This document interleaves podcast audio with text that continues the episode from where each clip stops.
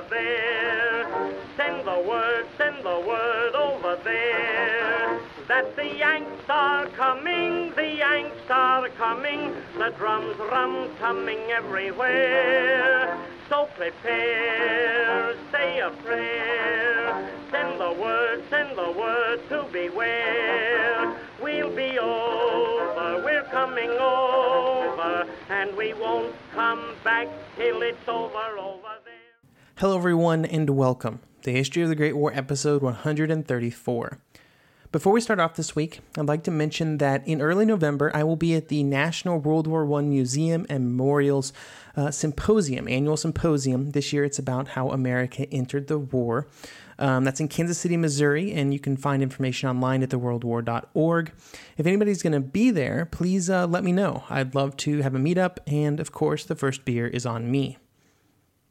This is our third episode on America's path into the war. Last episode, we discussed America's road from neutrality in February nineteen seventeen to the declaration of war in April nineteen seventeen. And this week, we will be primarily concerned with what they plan to do now. There were several items on their to-do list before they could join in the fighting at the front, and we will cover three of these items today. The first were some domestic problems that would have to be dealt with around food and money. Then the second two are military matters, how to handle the massively expanding army and what to do with the Navy. The answer to these final two questions would set the stage for whatever the United States was going to do for the rest of the war.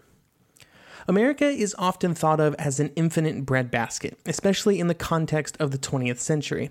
But this was not necessarily the case in nineteen seventeen, and that mindset is somewhat colored by the monumental impact of industrialization on American agriculture in later years. nineteen sixteen and nineteen seventeen were in fact very bad years for the wheat harvest, and when this was met with seemingly limitless demand from Europe, from Europe, shortages, speculators, and inflation would follow.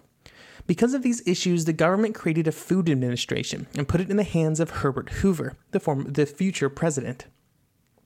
This new administration would handle the supply and distribution of food within the country, with its powers to include the ability to set prices. The establishment of this administration would be one of the mo- one of the first post-declaration of war bills to encounter serious resistance in Congress. By the time that the bill was introduced, the initial honeymoon period was over, and many senators were tired of being called upon to approve anything that was put in front of them by the White House. This would be one of the first bills to experience resistance because many constituencies were actively against the government having the ability to set prices, especially rural districts, which made up a good portion of the country. Farmers from all over the country lined up against the bill, bringing many of their Republican representatives along with them. This meant that the new food administration was only created after pressure from the press was put on the government, and even then only passed begrudgingly. Another topic that became more and more contentious as the year wore on was the subject of money. When war was declared, Congress approved any number of spending bills, but there was a limit to how much congressmen would approve, especially when people started asking how they were going to pay for it. Much like today, the government was hesitant to introduce new taxes, which were always destined to be unpopular with most Americans. The original revenue bill sent from the White House called for much higher taxes on those with the highest incomes, and even higher on those businesses making profits from the war. These measures found large bases of support in the South and West since they were less enthusiastic about the war and were in general reaping far fewer of the economic benefits. Senators who had opposed the war leaped on these bills, sometimes making them more extreme, with the tax on war profits suggested at eighty percent. This then caused more conservative members to rise up in arms, saying that such a rate would wreck the economy. Just as an aside, at this point, the British also had an eighty percent in, uh, tax on war industries, after starting the war with about fifty percent. Eventually, the United States would settle on the thirty-one percent tax. The next topic on the discussion list was raising taxes on the richest individuals and companies, closing some tax loopholes, and doubling the excess profits tax that had already been enacted in March. These measures met even greater resistance from the Senate. The Senate Finance Committee would hold several weeks of hearings on the topics, hearings that were packed with anti-tax viewpoints. Senator Hiram Johnson would say that these hearings, quote, brought into sharp relief the skin-deep dollar patriotism of some of those who had been loudest in, de- in declamations on war and in their demands for blood, end quote.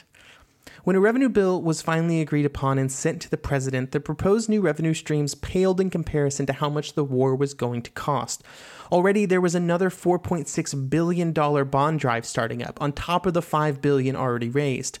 Wealthy individuals bought these bonds in large numbers because the interest rate that was earned on them was tax-free, which turned the initial three point five percent profit into something like ten percent. With so much money going out, either at the moment or in the future, when bonds were redeemed, the only course of action was for the government to go into debt. In what would become common practice for the United States in times of war, it would be up to the future generations to make good on the debt because there was no way of stopping a massive increase in government spending. The spending would continue even after the war, though, with the federal budget never again being less than five times what it had been in nineteen fourteen. With the money situation at least out of mind for the moment, let's turn to the military side of preparations. It was easy for the government to say that it was going to enter the war, create an army, and then play a big role in winning the conflict, but the devil was, of course, in the details. In mid-April, therefore, the question moved from the theoretical to the real, and how exactly they were going to do all this. The first task, as mentioned last episode, was to create a division, even a single one. Here's Adam Tooze from his book, The Deluge, on how this was completed. Quote, to fulfill the promise that one division would be sent to France without delay, the commander of the Southwestern Military District was instructed to select three infantry regiments and one regiment of artillery, what would become the core of the Army's first Division, the Big Red One, for transfer to the East Coast. There were two reasons for drawing these units from the Southwest. That district was exceptionally rich in manpower at the time, having been sent large numbers of regular and National Guard troops to deal with the Mexican troubles.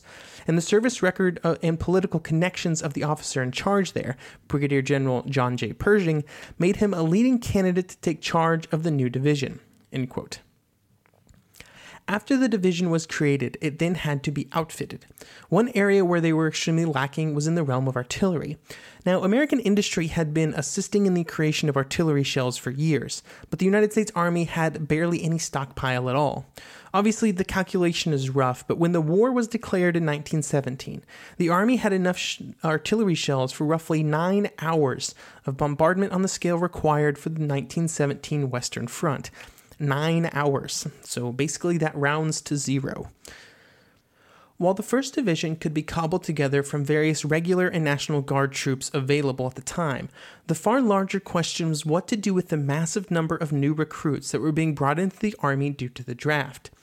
To train these men, there were thirty-two training camps created across the country, each of which could accommodate forty thousand men, some in nothing more than tent cities. While the living conditions were not great, they were created in just sixty days. To accomplish this feat, there were two hundred thousand men employed in the construction, during which they consumed two billion nails and thirty thousand tons of building materials every single day. This was, of course, just the tip of the iceberg. In nineteen seventeen, the Army would order one hundred thirty-two million pairs of stockings, eight point three million overcoats, eighty-four million underpants, eighty-six million undershirts. All of these numbers are pretty impressive. When men began to arrive for training in September, they found the camps barely completed. There was also no special units created for training. Instead, the men were assigned to the division that they were expected to serve in. Now, when I say that the men were trained, I use that in the loosest possible definition of the word. For example, when the ninetieth Division would ship out in June nineteen eighteen, only a third of its men had received over four weeks of training, barely enough to instill even the basic concepts of military life, and they would still have a lot to learn in Europe. While the men were lacking in terms of training and equipment, they were certainly not lacking in food. American soldiers were provided with more meat and more calories than any other army in the war, with something like four thousand seven hundred sixty-one calories being given to each of them every day. This at a time when the Germans and Austrians were cutting their rations heavily due to food shortages. One item of note is that this army was a white army. Those of other races were not welcomed, and it was believed that they were not suited for anything other than labor or other service duties. There was one black division allowed, the ninety-second, and while it had some black officers, none of them were higher than a captain. It was not that the minorities were not ready, willing, and capable of fighting. It's that they were not allowed to. While there were hundreds of thousands of men getting dubious amounts of training, there also had to be men to lead them. If the number of troops that were needed to go to war was insufficient, it was nothing compared to how much the officer corps was under strength. In essence, the number of officers needed to double in size of the entire United States Army as it had been in nineteen fifteen. Nearly every single N C O in the old army was instantly commissioned, and sixteen officer training camps were established. thirty thousand officer candidates were called to active duty in May, many of which were recent college graduates or upperclassmen. Training these new officers was critical, to, and to do so meant that many officers from the old army were stuck on the home front for the entire war, and this was very frustrating for them, including men like Dwight D. Eisenhower, who spent the entirety of the war in Kansas, Maryland, and Pennsylvania administering training camps. He would finally receive his orders to go to Europe just in time for the war to end. He would have another war in which to show his leadership abilities. With men and officers being trained up and preparing to go to Europe, the next question was who would lead them. This duty would fall to General Pershing, who would go over with the first Division. Pershing was a career officer, and he was not necessarily a bad one. But in the pre-war, army promotions were very few and far between, and this meant that the best move Pershing made was actually to marry Helen Francis Warren, the daughter of Francis Warren, the chairman of the Senate Military Affairs Committee. Warren's influence resulted in Pershing being promoted up four ranks in a single leap by President Roosevelt in nineteen oh six, a promotion that bypassed eight hundred sixty-two more senior officers, something those eight hundred sixty-two men were probably not too fond of, not that they could do anything about it. I will leave more in-depth uh, evaluations of Pershing's accomplishments and leadership to later episodes. Pershing and the first men of the American Expeditionary Force arrived in Europe in June nineteen seventeen, and they were received by wild enth- with wild enthusiasm by the French crowds. The staff were placed into quarters in Paris and began to prepare for all of the challenges of feeding the millions of American soldiers into combat. By the end of nineteen seventeen, there would be one hundred twenty-five thousand men in Europe, and their allies were less than impressed with what they saw. The British and French officers who were sent to work with the A E F were shocked at how deficient the men and officers were in almost every single possible criteria. In some ways, this was understandable.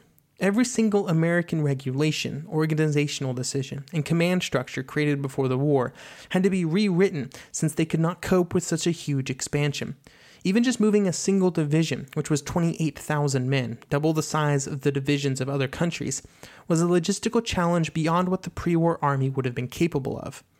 Then there was also the issue of the Americans just having their own opinions on the war.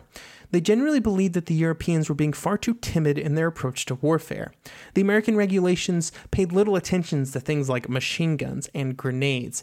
Instead, it said that rifle fire would be more than sufficient to achieve fire superiority. Those of you who are Patreon subscribers and have listened to the last several Patreon episodes will know that this sounds a lot like the British Army of nineteen fourteen, belief that courage and a rifle was all that was needed. Pershing believed that, quote, victory could not be won by the costly process of attrition, but must be won by driving the enemy out into the open and engaging him in a war of movement, end quote. Uh, this probably could have been lifted from any number of armies from nineteen fourteen to nineteen sixteen, but this was not nineteen fourteen, it was not nineteen fifteen or nineteen sixteen, and the Americans were far behind the Europeans in both mindset and ability. In many ways, they were lucky that they were arriving into the war at the end instead of at the beginning, where their enemy had far less ability to punish their soon-to-be-made mistakes. One limiting factor in terms of how many men could be sent to Europe was shipping space.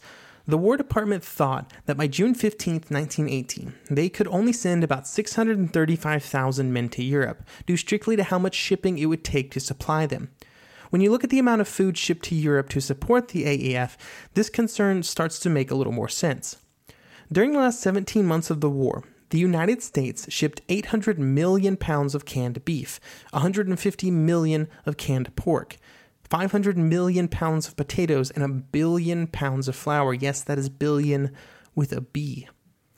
They tried to reduce the amount of this that had, things that had to be shipped by buying as much as possible in Europe, but food was something that would always have to make its way across. Shipping space would be part of why so much equipment that the Americans would use would actually come from the British and French. With this equipment, they would also at some point have to take over part of the front line, and the question became where to put them. The possible areas of operation for the A E F were far more limited than you might at first suspect. The Americans could not go into Flanders. The British would never allow themselves to be moved away from the Channel ports, and would certainly not trust the American army to protect their lines back to home. The French were similarly never never going to let the Americans take over the front closest to Paris. Protecting the capital would be a French job. With these limitations in mind, Pershing asked to be put into the line between the Argonne Forest and the Vosges Mountains, an area near the old Verdun battlefields of nineteen sixteen. He believed that this would allow his army to take part in some solid offensives when the time came. The French had no issues with handing this part of the line over to the Americans, so Petain agreed. The first American troops of the first Division would begin arriving at the front on October twenty-first, nineteen seventeen, and they would start with ten-day tours at the front on a battalion-by-battalion basis to try and acclimate themselves to the trenches in what should have been a very quiet sector. A few days after the infantrymen arrived, the artillery did as well, and they fired their first shot into the German lines. The next day, they captured the first prisoner of war. The rest of nineteen seventeen would be quiet for the Americans, and we will catch back up with the A E F next when we discuss the German attacks of early nineteen eighteen. For now, though, we turn our eyes to the Navy. During our episodes on the U-boat campaign of nineteen seventeen, we talked a bit about how the Americans helped out the British by sending over destroyers, but this was not the only way in which the American Navy would assist in the war. However, before they determined how they would assist the British in the Atlantic, the Americans had to solve a problem, and it had to do with the mix of ship types in their navy.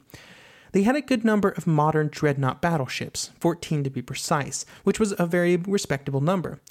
But they were joined by very few smaller ships. Basically, the American Navy was very top-heavy, lots of big ships, very few small ships to accompany them.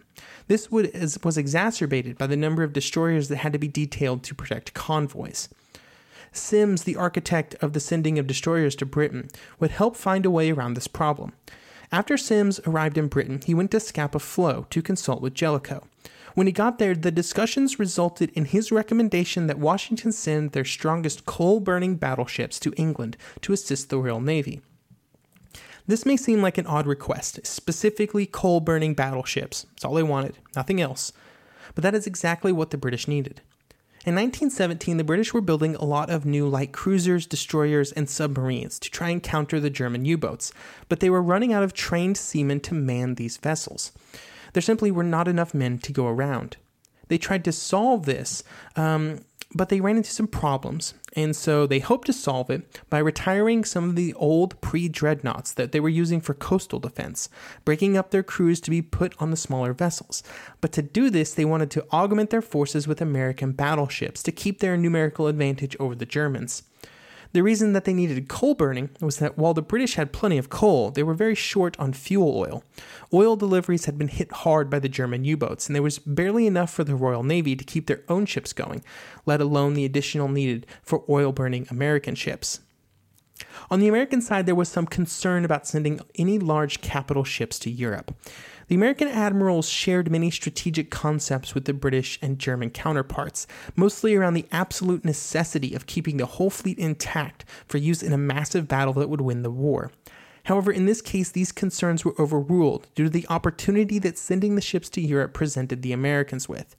By sending American battleships to Europe, battleships being the greatest symbol of national prestige, the Americans would have a seat at the table in any Allied naval strategy discussions.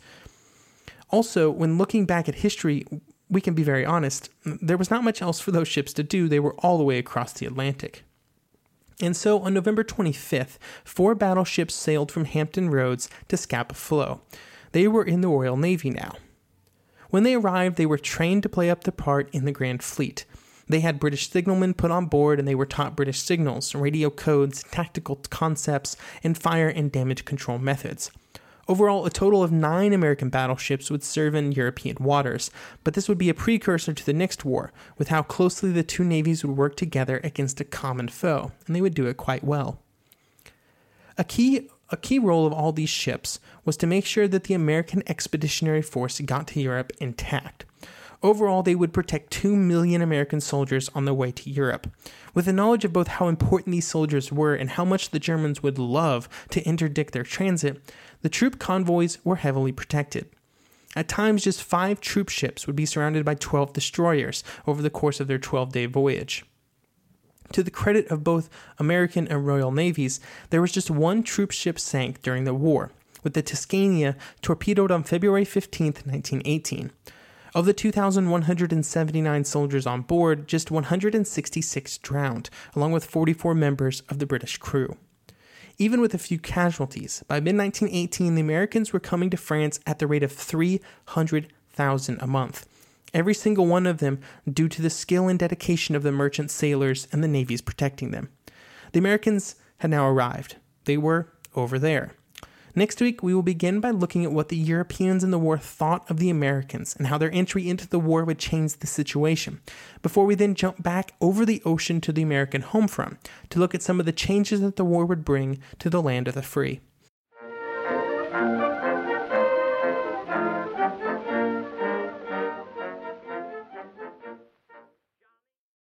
And now a game of Commercial Chicken, brought to you by Progressive, where we see how long Flo can go without talking about insurance. Ready? Go. So the the weather is just all over the place lately, right? One day it's hot, and the next day it's uh, it's windy for a while. It's like, make up your mind already. Drivers who switch to Progressive could save big. Okay, you win. We can't help but save customers money. Progressive Casualty Insurance Company and affiliates.